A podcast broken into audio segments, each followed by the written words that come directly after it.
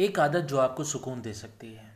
हमारा जो दिन का रूटीन होता है, हम जैसे भी अपना दिन गुजारते हैं उस पर एक चीज़ जो बहुत ही कॉमन होती है वो सबके साथ कि हम चाह कर भी और ना चाहते हुए भी स्ट्रेस में रहते हैं। आज जो समय चल रहा है, ख़ासतौर से कोविड नाइन्टीन का जो समय है, उसमें स्ट्रेस ना चाहते हुए भी हमारे ऊपर हावी है। हम अपने जॉब प्लेस पे हों या घर में हों या ट्रैवल कर रहे हों, हमारे पास जो हमारा अंदर स्ट्रेस है एक्सटर्नल सोर्स या इंटरनल सोर्स है वो बना रहता है। अब हमारी एक ज़िम्मेदारी बन जाती है कि हम उस स्ट्रेस को कम करें, उससे भिड़ें, उसके साथ हम मुकाबला करें, ताकि हमारी जो मेंटल पीस है, हमारी जो हेल्थ है, वो अच्छी रहे। अब इसके कई उपाय हो सकते हैं। बहुत कुछ लोगों ने लिखा है बहुत कुछ लोगों ने किया भी है। मैं एक उपाय आपको सजेस्ट करना चाहूँगा कि आप आप ड्राइंग करें। कुछ बनाएँ पेपर सफ़ेद पेपर पे।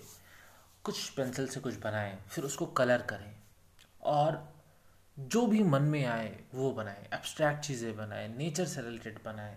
अपने इमोशंस को आप, जो फील कर रहे हैं राइट नाउ किसी सिचुएशन को आप क्या ड्रॉ कर सकते हैं, वो बनाएँ। होगा क्या कि जब आप कोई चीज़ क्रिएट करेंगे तो आपका मस्तिष्क एक जगह कंसंट्रेट होगा उसको बनाने में।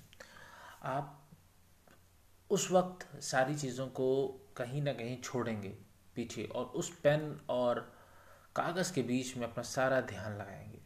जब आप ऐसा करेंगे तो आप फोकस रहेंगे उस क्षण के लिए आप एकदम ही कंसंट्रेट रहेंगे। वो वक्त आपके अंदर शांति लाएगा।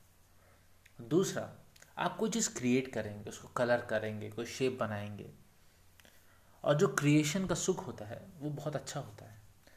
आप जब बचपन में एक छोटा सा घर बनाते थे, जिसे हम कहते हैं घरौंदा, मिट, मिट्टी से तो उसमें कितना सुकून मिलता था। या जब भी कोई चीज़ आपने स्क्रैप से बनाई, उसमें बहुत देखिए सुकून मिलेगा। या जब आप छोटे थे, जब आपने गलत सही एक आम बनाया, गलत सही आपने नेचर बनाया, आपको उसमें सुकून आया, मज़ा आया, आप खुश होकर गए, अपने घर वालों को आपने दिखाया। बड़े होने पे भी अगर आप जब बनाएँगे इन सारी चीज़ों को, आपको वही खुशी मिलेगी और आपका स्ट्रेस वाकई कम होगा। मैं आशा करता हूँ कि आप इस एक्टिविटी को ज़रूर करेंगे और अपने ज़िंदगी का हिस्सा बनाएँगे। गलत, सही, जो भी है, कुछ बनाइए तो उसमें रंग ज़रूर भरिएगा।